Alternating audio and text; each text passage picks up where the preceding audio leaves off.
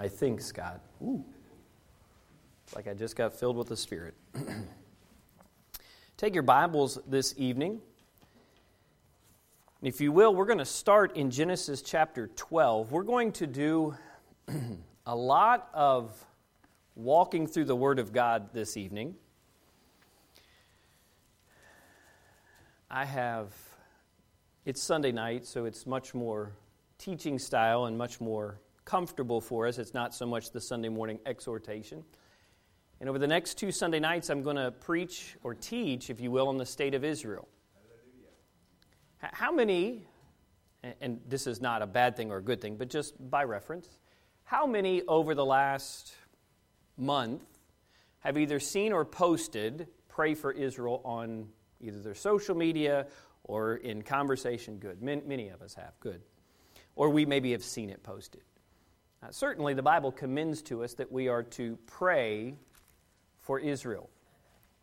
Tonight, what I want to do, if I can, is talk about this week and next week, historically, the state of Israel, so that we can understand the place that we find ourselves in the world today. Because it seems that many people are worried, nervous, concerned about the events of the present day. And, and, can I tell you something? If you know Christ as your Savior, while it is appalling to see what is going on in many instances, it ought to be encouraging because the end is here. Now, I'm not preaching tonight that it's next Tuesday or five weeks from tomorrow, but I'm saying we are at the end of the end. There's many things that Paul and Peter as apostles looked for and longed for, but when AD 70 came and Jerusalem was decimated, stone by stone, picked apart, both of them, had they still been alive, would have looked and wondered. I'm sure the Apostle John, his writing in the epistles, is absolutely impacted by what he was observing because Israel in AD 90 was no longer a state. How could these things be? How can there be a rapture? How can there be a tribulation? When will all of these things be? And we see it all. We live in the most exciting of exciting times. I mean, there are times where I would punch a ticket to go back if I had a time machine and see. I would love to be there on day one of creation. I don't know how you would do that because man wasn't made until day six, but I would love to be there to see nothingness of chaos and light. It'd be glorious, it'd be fantastic. But can I tell you something? In the human events or the history of human events, the rapture is the next most exciting thing after light being created. Because God's existence and our creation had begun. The next most exciting thing for the believer in Jesus Christ is the trumpet sounds and we're called up together. And so, while what we see is worrisome, and certainly it's gruesome, I would commend to you, by the way, you probably ought not consume a lot of it. Well, I just want to be in the know. Well, there's some things you don't need to know. I mean, there's some things that were done to children that I don't need to know. I mean, it turns my stomach and it makes me sick as a father of three. I, I just, the depravity of man has been on display. So there's a lot to talk about when it comes to Israel. Let, let, me make a couple statements for you, and then I'm going to open the floor, since it's Sunday night, I'm going to open the floor for you to give some insight or give some perspective, and then I will teach and preach, I promise, and, and I will rein it in. So I'm not asking for a soapbox moment, right, where you're going to stand up and say, I believe this about, right? Just some ideas. I want to get from you what you know about the state of Israel, what you know the Bible says. I hope, did we all get notes tonight? Yes, no, maybe so? If, did anybody need a set of notes? Okay, good. Everybody that wanted notes got notes. Those that don't want notes don't care. I love it. Good. Let me make a couple of statements then tonight. All right, number one, you should support Israel. Paul, when he was writing to the Romans in Romans chapters uh, 9, 10, and 11, he deals with the suspension of Israel in God's blessing, or the state of Israel being set in suspension. He picks back up in chapter 12, starts talking about service and your service to God. But in those suspension chapters, he says if I could essentially, if I could give myself for Israel, if I could die for them, I would. His heart's desire, he says in another passage, is that Israel might be saved. Well, dispensationally, we've shifted from Israel being the focus and the law to the church, the age of grace, the time in which we live. And so Paul is saying, though, you should support Israel, even though Israel had rejected the Messiah. The second statement that I will make is this this evening. And this is going to be controversial for some of you, but stick with me till the end if we make it there tonight, or at least come back till next week and you'll see what I mean by this in its fullness. I believe America was built by God for the express purpose of supporting and restoring Israel. Amen. Prove me wrong. I mean, if all of history is winding down to a conclusion, wouldn't you think that America, the United States of America, and the force that we are, wouldn't we be mentioned in Bible prophecy? And the answer is you find it in there. I can't find it. It is quite absent, and it's quite perplexing to me as a kid that grew up in a home with a weekend warrior father who served his country for 27 years. It's hard for me to put together how we can't be there. And, and I've read, as a pastor, I've read many different commentaries, many different authors, many different uh, philosophy and, and prophecy experts. And all of them, at the best, can pull strings like we might be in the book of Isaiah, the hammer of God that brings out his justice. Really? That's all he called us? And the answer is we either don't exist, or the rapture, which I think ultimately is part of the solution as well. The rapture comes and we are taken away. So, all of that is to say, America was built, I believe, for the intent and express purpose in the history of human events to bring Israel back into a statehood and have the military force behind it so that it could. And we have. What else is there to do? Now, the last statement I'll make is this The sins of our nation's past have led us to the point where hundreds of thousands are marching in the streets of our capital protesting militantly, supposedly, many of them living rent free in our cities and on our college campuses. This is the thanks we get? And the answer is no, this is the price that we must pay for our lack of diligence in holding to the Word of God as a country. It's just the truth. Now, with that said, I'm going to listen for a few minutes. What can you tell me from the Bible Give me reasons from the Word of God why we should support Israel. Go.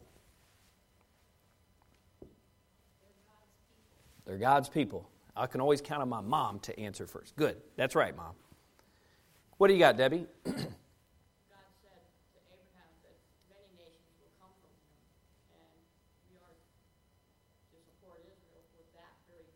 because of the faith of Abraham. Amen. Very good answer. Good. What are some other reasons we should support Israel? They don't all have to be like high and holy Bible answers, by the way. Right, and we're going to, that, that's one we're going to talk about, Brother Harry. Good. Can, can anybody in here at least give me one political reason why we should support Israel? Edward?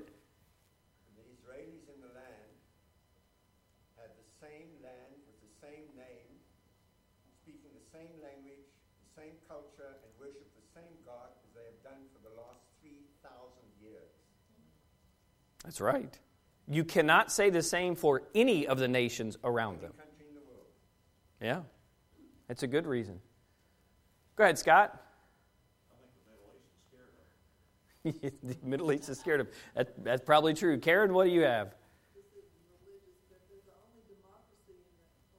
I, I think uh, as as a former, my minor in college was political science. I think that of the secular arguments is the most compelling. You're not having some tin pot dictator king who set himself up and is abusing or uh, misusing his power or her power, though I don't think in the Middle East there's any hers, uh, for the intent of self worth, self gain, like you have in many of the others. I mean, even the many of the affluent ones, like Saudi Arabia or others, they're just doing it for their own material gain. But in Israel, and politics being set aside, there's no perfect political system ex- except for the God theocracy that will be in the millennial kingdom. When we look at the Middle East, they are the closest politically aligned to the way we do business. Almost every part of their political construct is, is modeled after ours. Think that through for a second. All of our founding fathers modeled our system of government off the Judeo Christian values, and now the modern day Israel governmental system is modeled off of ours. That's pretty compelling. That's pretty wonderful, do we?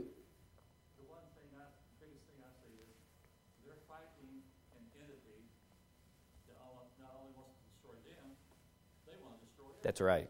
That's right. Um, I, I, watched an interesting. Anybody watch any of Ray Comfort's videos, Living Waters? Anybody? Raise your hand. You don't have to be ashamed of that. This is a good thing. He, he does some wonderful work. Um, he recently put out a video. I, I don't know the name of it, but he put out a video and said the word Hamas actually shows up three times in the Bible in the original language. Do you know what? Each time the word Hamas, when it shows up in the Bible, it literally means evil or wicked. Yeah. Bingo! I mean, they knew what they were doing when they named themselves, okay? Sometimes it's if the shoe fits. Yes, Miss Karen. Yes. Yes. And it was the descendants of Abraham, Isaac. That's right. The Arabs said no, Ishmael. That's correct. Was the chosen yeah. son. And so that's why they believe that yeah. area belongs to them. Yeah.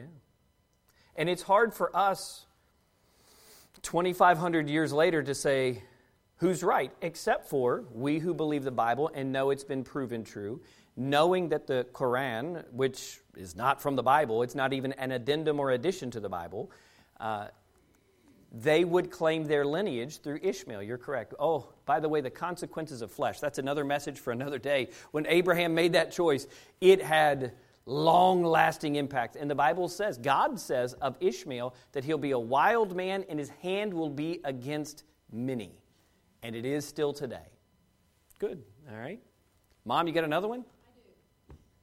They have one of the most sophisticated intelligence units in the whole world. Oh, that is true. Take it from two of us that worked at the CIA. Can I tell you a secret? When I worked at the Pentagon and we did the computer service, do you know what we were not allowed to do? We could not buy equipment for the United States government from an Israeli company because they knew that the Mossad was going to be listening, watching, and doing anything. And so every time we went to buy servers, they were the best, they were the most secure, and they usually were the cheapest, but we as a contractor could not buy from them. You're exactly right. They are the most sophisticated. Yes, sir.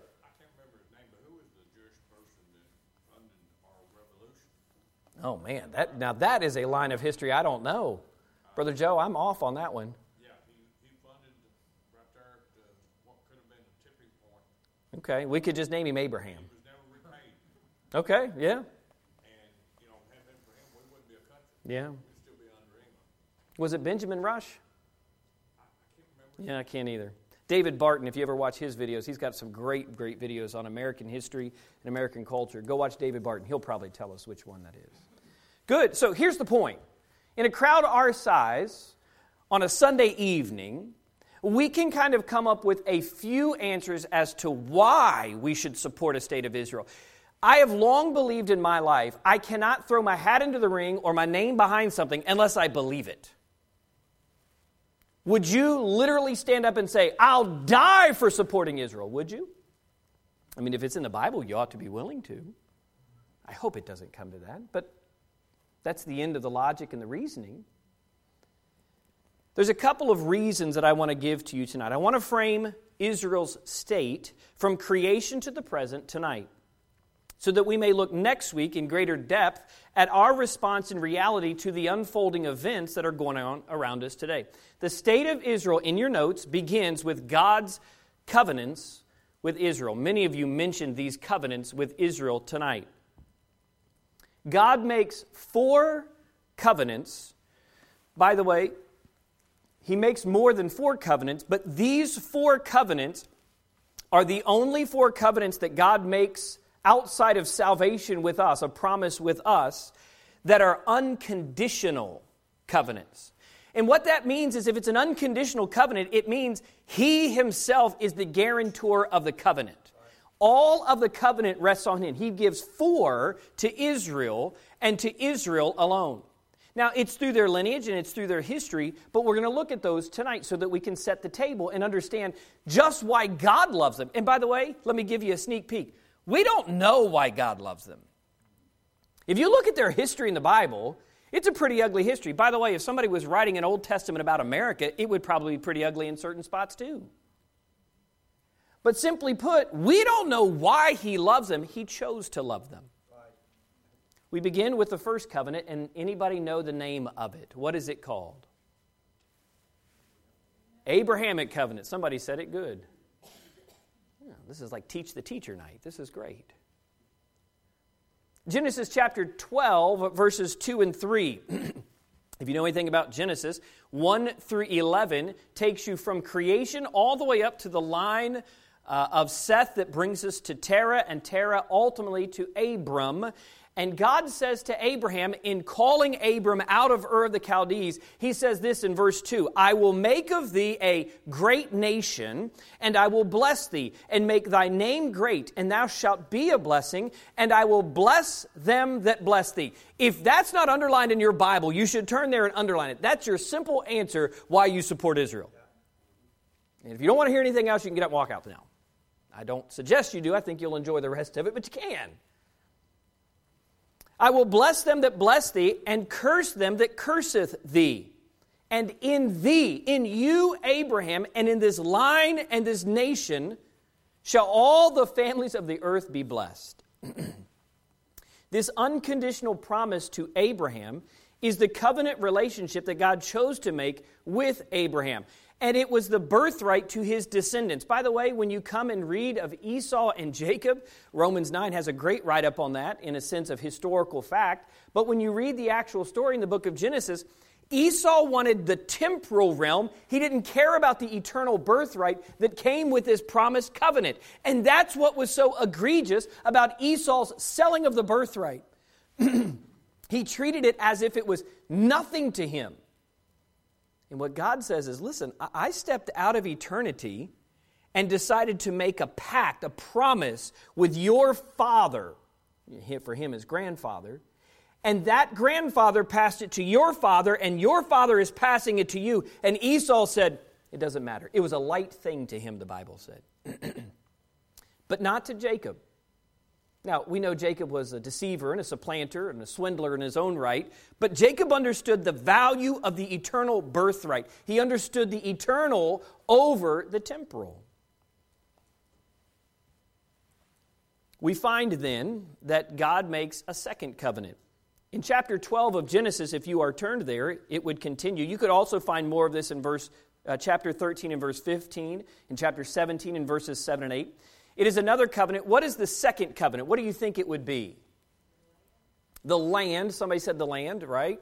It actually has a name. What is that region called? Even to this day. There is the Israelis and the. Somebody said it real loud. All right, remember this morning, we are not Charlie Brown's teacher. Wah, wah, wah, wah, right? The Palestinians. So it's a Palestinian covenant. It is not with the people, the Palestinians, it is about the land of Palestine. It is that region, it is that area. Here's what he says in Genesis 12 and verse 7. And by the way, the region that is Palestine is far larger than we can imagine. Genesis 12 and verse 7, the Bible says, And the Lord appeared unto Abram and said, Unto thy seed will I give this land and there builded he an altar unto the Lord who appeared unto him. You say, That's all we get? That's all you get. God simply said to him, That land is your land. They didn't have to sing, This land is my land, this land is your land. They could just sing, This land is my land. it's ours. So when we see today that Israel has no control over the West Bank, they have no control over the Gaza Strip, that their reach ends at the Jordan River, which it should go far beyond the Jordan River, all the way over to the Euphrates River, all the way up to Damascus in Syria, and all the way down to the Sinai. Do you realize that everywhere that Abraham set his foot, in that region that is the Palestinian covenant, that area is bigger than Texas, and it's nearly the size of Alaska?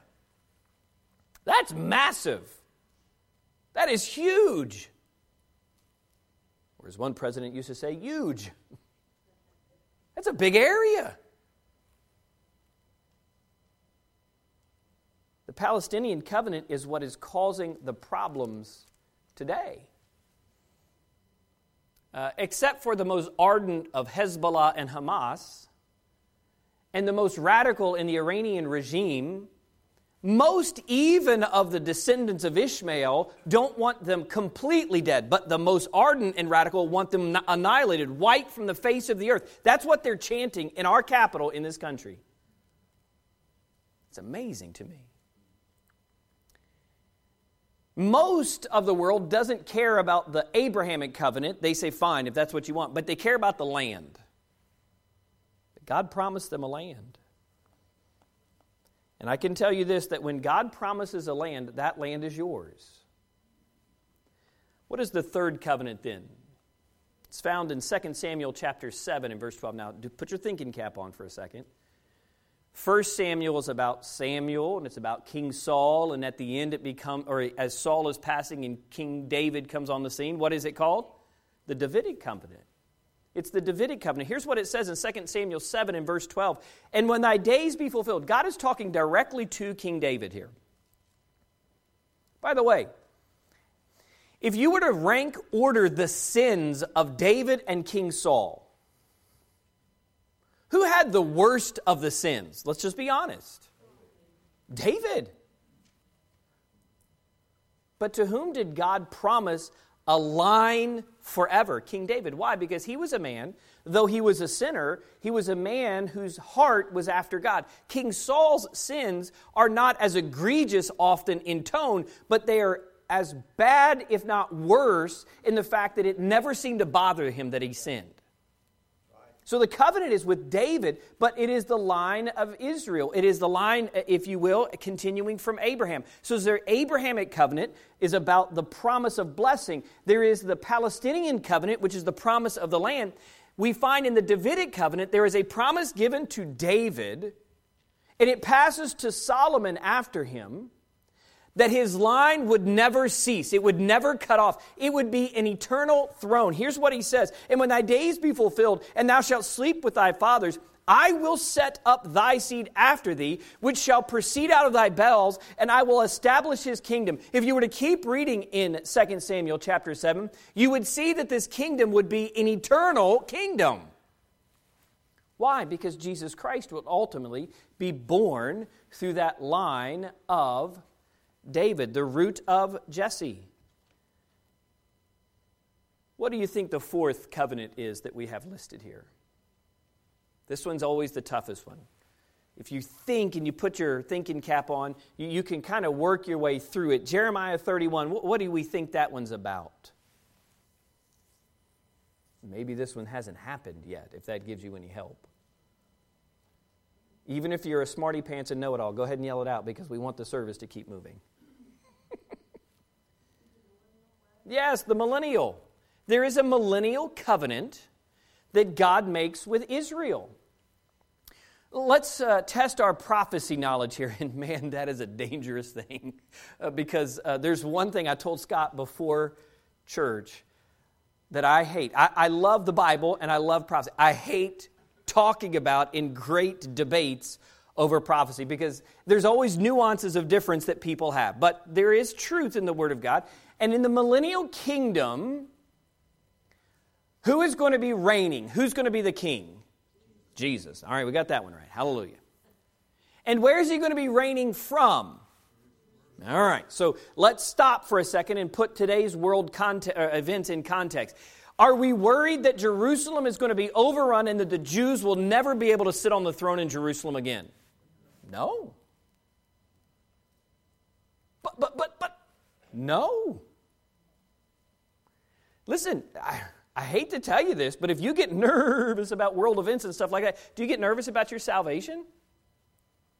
The same truth the same statements of fact that apply to your sa- the saving of your soul are the same kinds of truths and facts that talk about what the end times will bring forth. We shouldn't worry about them. I mean, again, we're not sitting around going, well, doesn't matter how it happens. No, it'll matter. But we're not in control of them. And so we can just trust in them. That's what we did for our salvation. You weren't in control of it. You asked Jesus to save you from your sins. Did he? Yes. Does he eternally keep you secure? Yes, the Bible teaches. So we don't worry about that. Why do we worry about the end times? The millennial covenant is found in Jeremiah 31. It is a wonderful read. By the way, reading Jeremiah is a labyrinth of a maze of understanding. If you are a rookie Christian, if you are still growing in maturity, and you say, Well, by gumbo, Kyle said Jeremiah's about the millennial covenant, I'm going to go read it. You may. The Bible's yours, and the Spirit of God will guide you into all truth, John 16 tells us. But when you go into it, you have to be very careful, especially in Jeremiah and especially in Isaiah and especially in Ezekiel. But here's what the Bible says when we come to Jeremiah 31 and verse 31 Behold, the days come, saith the Lord, that I will make a new covenant with the house of Israel and with the house of Judah. In other words, both kingdoms, as we'll see in just a few moments.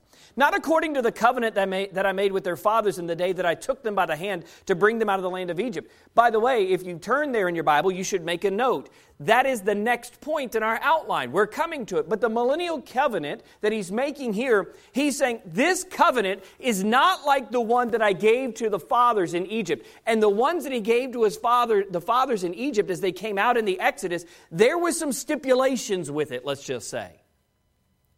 It was not unconditional like these covenants are.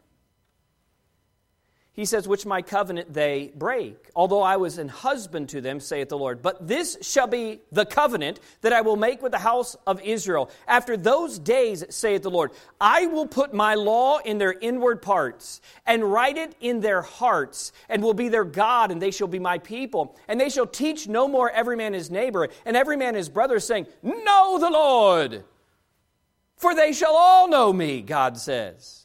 From the least, that is the youngest infant of them, unto the greatest of them, the most learned, saith the Lord, For I will forgive their iniquity and will remember their sin no more. This is an application directly to Israel about the millennial covenant that will be theirs when Jesus Christ comes and sets his foot on this earth, according to Zechariah chapter 12. We cannot begin to understand in these four covenants why God would choose to make them beginning with Abraham, then to David, and even still to a wayward people in Jeremiah's day. But all we can say to these things is that he has. This is His grace, and this is by His choosing. It leads us to a second conversation piece about the state of Israel, and that is this God's conditions for survival. Now, we just said that there's four covenants that are unconditional and dependent upon Him, and they are rock solid. They will not change. But is it, was Israel a people through the 1500s and the 1600s and the 1700s and the 1800s until 1948 and even up till May 1st. Were they a people? And the answer is well, they were a scattered people, but they weren't a people in a land. So there was a promise that God made to them that was not unconditional, but conditional. You can take your Bibles, and we will not read it because it is lengthy. For example, chapter 28 has 65, 66 verses in it. But if you were to read Deuteronomy chapter 29 through Deuteronomy chapter 32, you would read in this long passage that is given from Moses a conditional covenant for the survival of Israel in their land. It comes to the choice in the condition. If we could, we'll just take a, a parachute drop into chapter 30 of this section of Deuteronomy, and we'll understand the condition that God gives. Moses lays it out very carefully. He says in verse number 15 of Deuteronomy 30, See, I have set before thee this day life and good, and death and evil, in that I command thee this day to love the Lord thy God, to walk in his ways, to keep his commandments and his statutes and his judgments, that thou mayest live and multiply. And the Lord thy God shall bless thee in the land whither thou goest to possess it. But if thine heart turn away, so that thou wilt not hear, but shall be drawn away and worship other gods and serve them, I denounce or I declare, I am giving you a verdict right now in advance. I denounce unto you this day that ye shall surely what? No. Well, I thought they had some unconditional covenants. They did. And they do.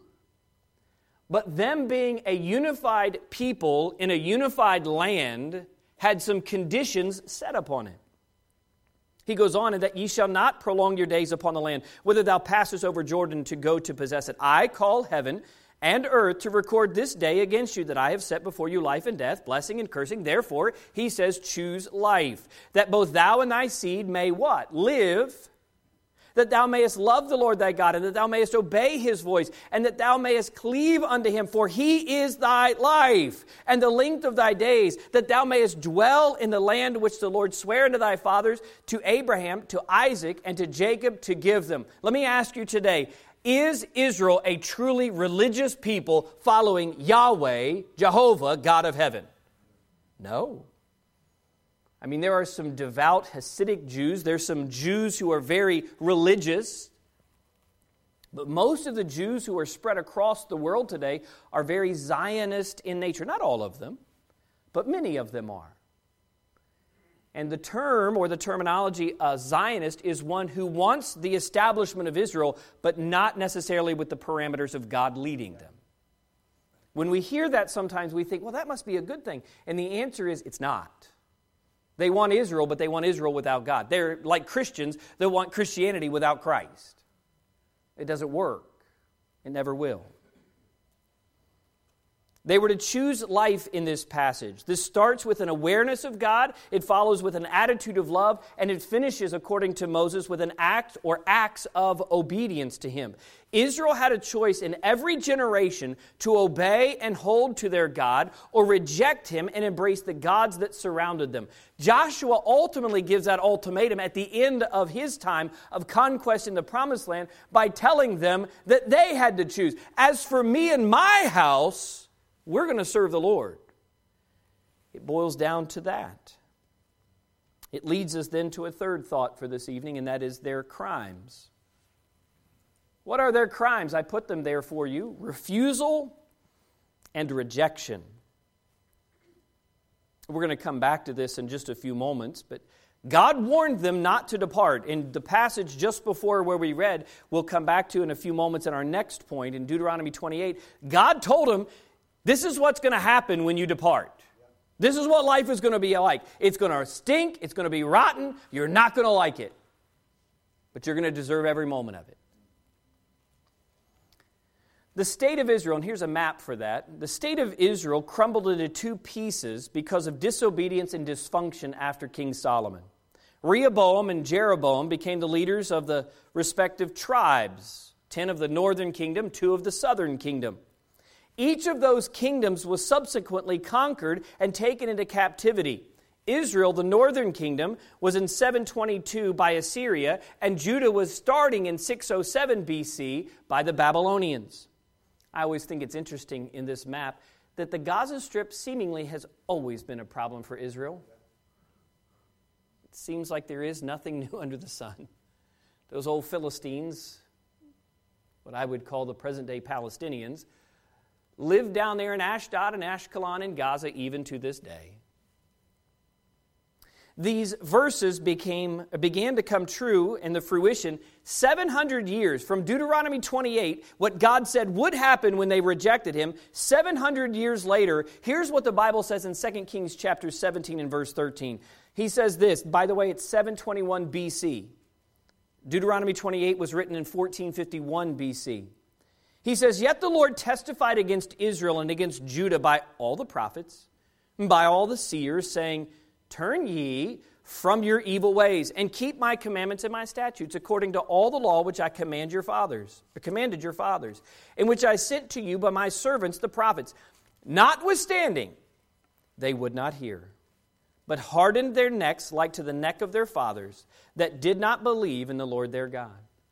Their refusal to obey God in 721, 722, and 607 BC led to their outright rejection of Jesus Christ, God in flesh, when he came. We could recount that Israel was the one who denied Jesus and believed their religion. Here's an excellent passage. I could give you one after another after another in the Gospels. Here is a summary statement by Peter in Acts chapter 3.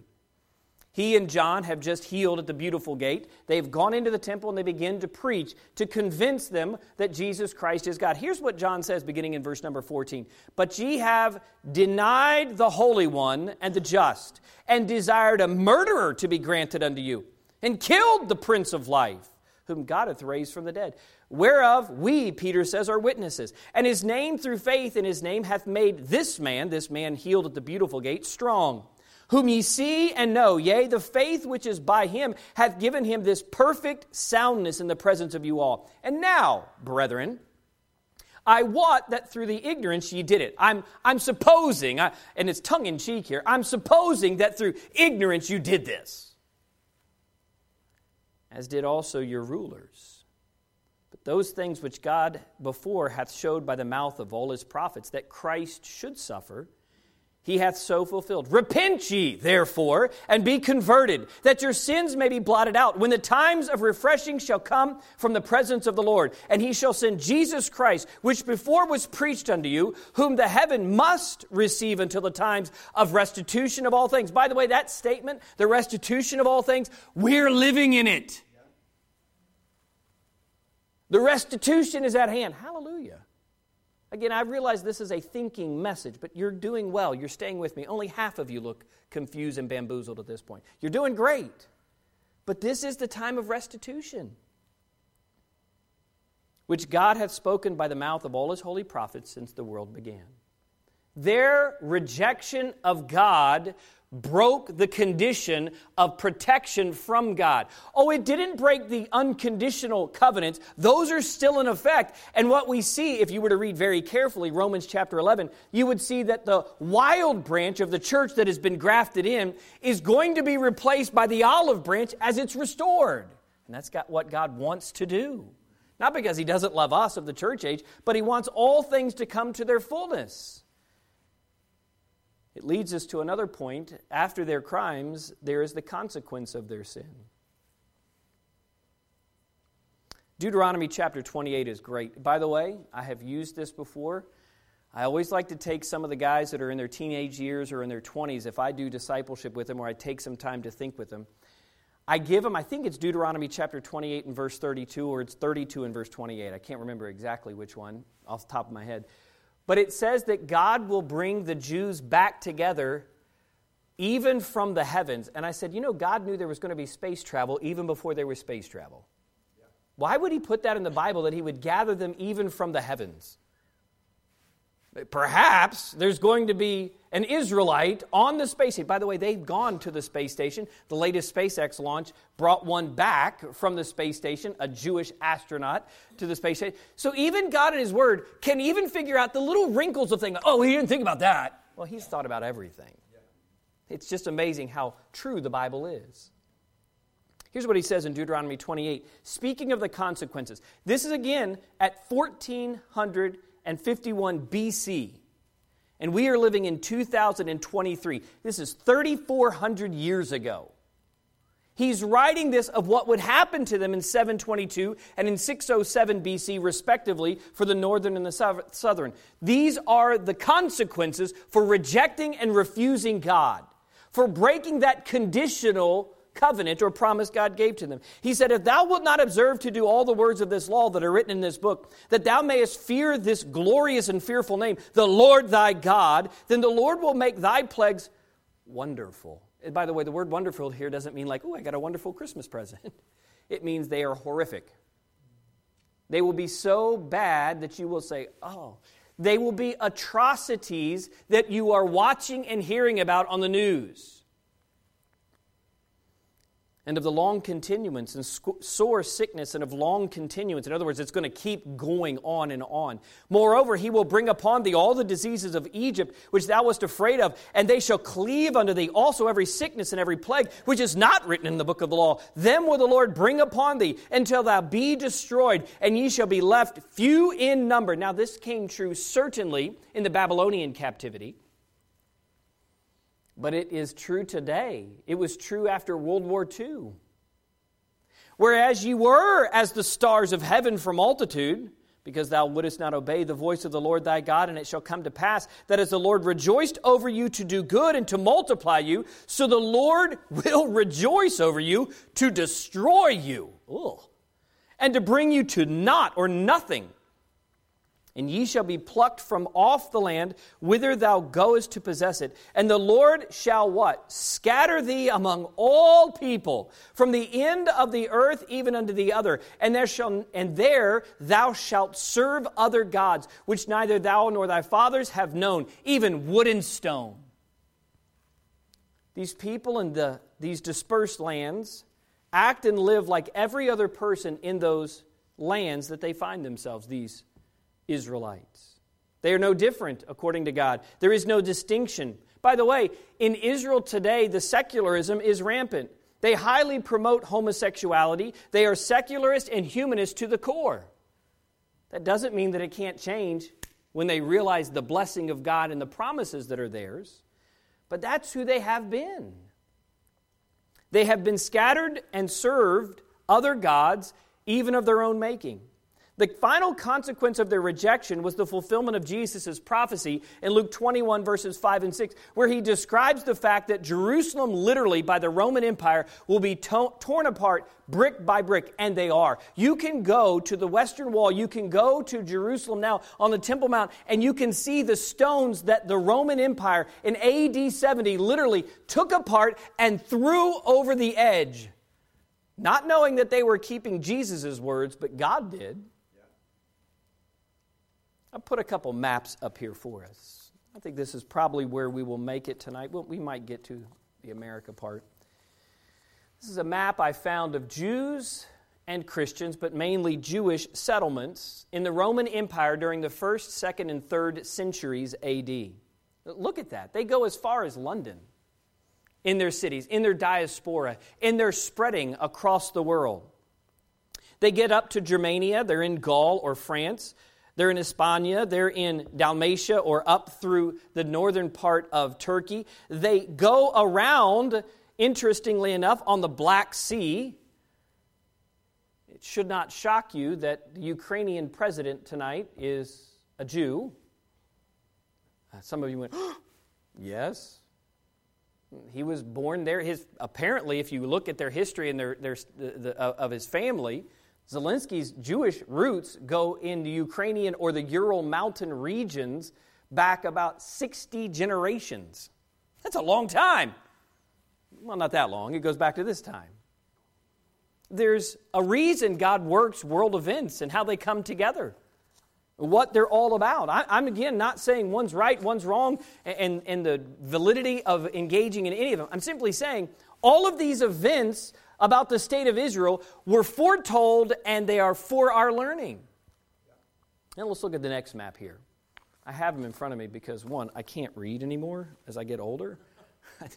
I need my rec specs out here and I'll put them on.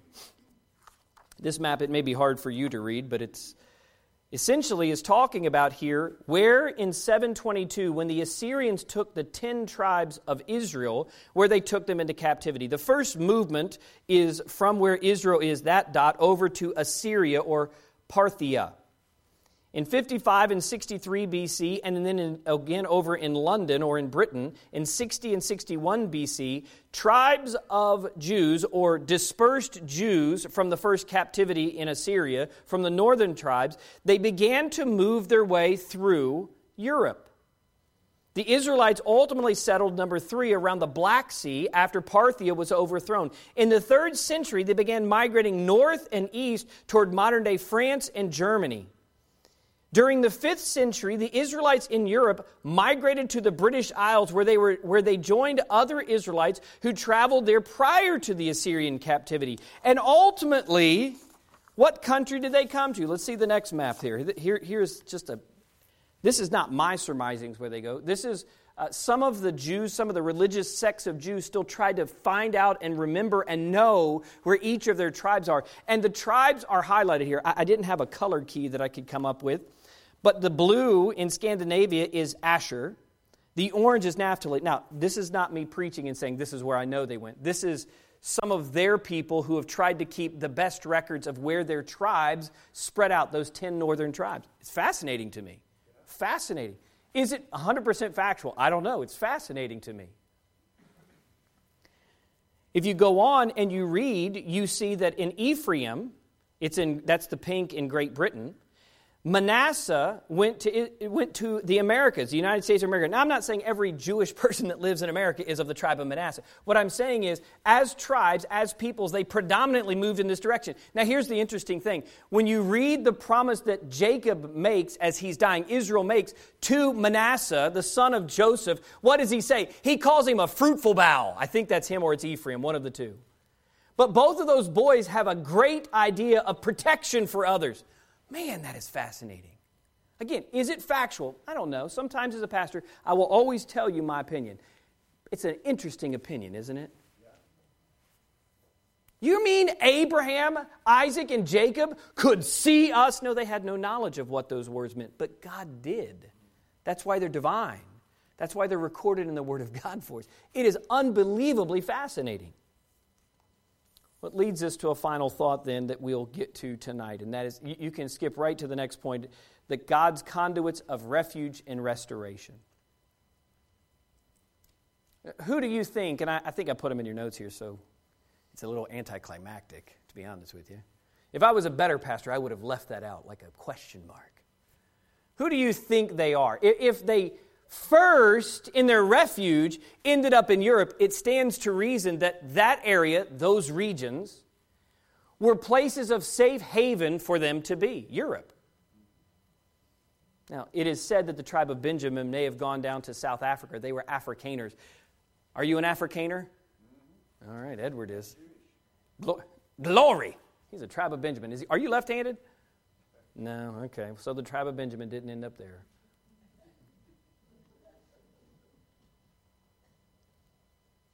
Germany, Netherlands, Great Britain, places where that were colonized. Now, listen, we hear today that colonization is a horrible thing.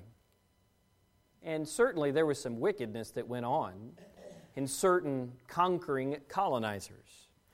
But where Christianity was the heart of the efforts to take the gospel and to explore the unknown world, there was great good done for the savages who lived there. I can't believe you're saying that. Well, the Bible calls them barbarians when Paul talks of them in the book of Romans. But ultimately, it's, it's to the United States of America. When Israel was built in a day, restored in a day, and the Bible in prophecy says that they, it will be, and we'll talk about that next week. It was restored literally. Can a nation be born a day? And the answer is yes, Israel was. It was reborn in one day with one stroke of the pen at the United Nations, and it was the backing of NATO. And who, after World War II in 1948, was the chief power behind NATO? One U.S. of A. USA. Right? We could do that if we wanted to. I don't know if Lee Greenwood will come down singing God bless, God bless the USA, but it would be a wonderful time for it. I will end with this thought. My belief is that the rise of America, a nation built upon the Bible and with a population that until recent days knew morally and ethically what was right and wrong, has arisen for the sole purpose of ensuring that Israel be restored. I believe it's been God's intention from the beginning. Man, in the, in the late 1800s, America was driven by manifest destiny, right? This is far, far better than manifest destiny, it's manifest purpose. We know why we exist. America has seemingly forgotten why we exist to serve God, to honor Him, to do His will. As I mentioned in the opening, we're not mentioned anywhere in prophecy. I mean, literally, everyone else is mentioned by people groups or by regions, but not the greatest present day military superpower, an economic force. Not mentioned. You want to know how sure I am that everyone's mentioned? Every player that's supposed to be on a team in Ezekiel 38 and 39 and Daniel's 9 and 10, every player, every world power, every group, every single one of them is on the right team If you were to go and look and read that list and say, who's supposed to be with the king of the north? Who's supposed to be with the king of the south? They're all lined up. The coach has got them in the right spot. They are literally ready to act because there is divine power behind all of it that has chosen to bless the state of Israel. As we close tonight, our thoughts, I'll foreshadow a little bit. Next week, we're going to see the coming reality for Israel. So, what's next? Well, that's fun. If I, if I open it to the floor next week, Edward will probably talk for a while, won't he, Dana, on what is next? Oh, man, in the office. This ear gets chewed and this one gets burned up. It's, oh, brother, it's near. The other day, he said a hallelujah so loud that I thought the roof was going to fall in. I had work to do. I was working on an email and I was like, glory. I mean, he's ready for the end. We'll look next week at their challenge of the tribulation. It is called Jacob's trouble. And it will be, tr- it, is, it is wrath for the rest of the world, but it is trouble for them because the whole world hunts them. They have to hide in hobbit holes in tiny little places, wherever they can find survival. It is not going to be a pretty sight for them. We will see next week their champion. Who is their champion? Jesus. He's their champion. By the way, isn't it a great thing? He's our champion too. And then we will finally look at their crown everlasting. Is there a place for them in eternity future according to the Word of God in Revelation? Yeah. You mean God loves them that much? Oh, absolutely. By the way, for those of us who are part of the wild branch in Romans chapter 11 that are grafted into the olive tree, we have many of the same blessings while we don't have all of the same promises. But man, it's good to have some of those blessings. It's good to know that a God who is faithful to his word to a people like Israel is faithful to us as we follow God as well. I hope I haven't bored you tonight. Uh, this is one of those topics, as soon as you go into it, uh, it's not quite prophecy, but it borders on it. So I hope it's been encouraging for you. And I will make one final suggestion just turn the news off. In our house, we have the YouTube TV. I could watch Fox News and Newsmax and all of the others that I wanted to watch. I could watch all of it all day, and I would come away as feeling as grimy as the day is long because there are some terrible people out there. Well, Pastor, I got to know about them. They're not in Georgetown right? I'm not suge- suggesting that we are the bastion of hope, but they're not in Georgetown, right? They're not in Cynthiana, they're not in Stamping Ground.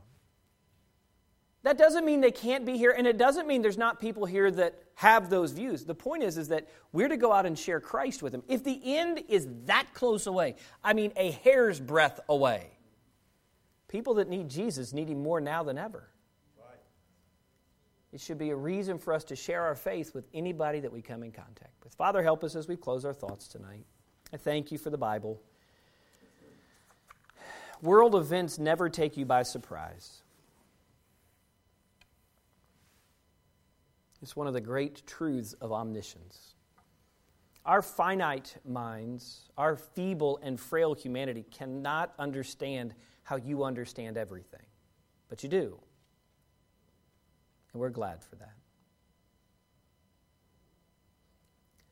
God, we know that as much as you love Israel because of the faith of Abraham, that we, according to Romans 4, exercise the same faith towards Jesus Christ in the salvation, and because of that, we have a righteousness imputed to us, just like Abraham had righteousness imputed to him. And so while the covenants to Abraham are not our covenants in the church, there are a lot of promises you have made us. I pray that we would live within them. The great comfort that we have that you knew in making those promises to Abraham and then to Abraham about the land and then to David and then in Jeremiah to the people who would be scattered but come back together and even beyond us will live in that land in full health. Those promises are true and amen. They're settled. That gives us hope that you're a God who is also omnipotent as much as you are omniscient. Help us to trust in you. That doesn't mean that there's not going to be difficult things that we have to see and hear.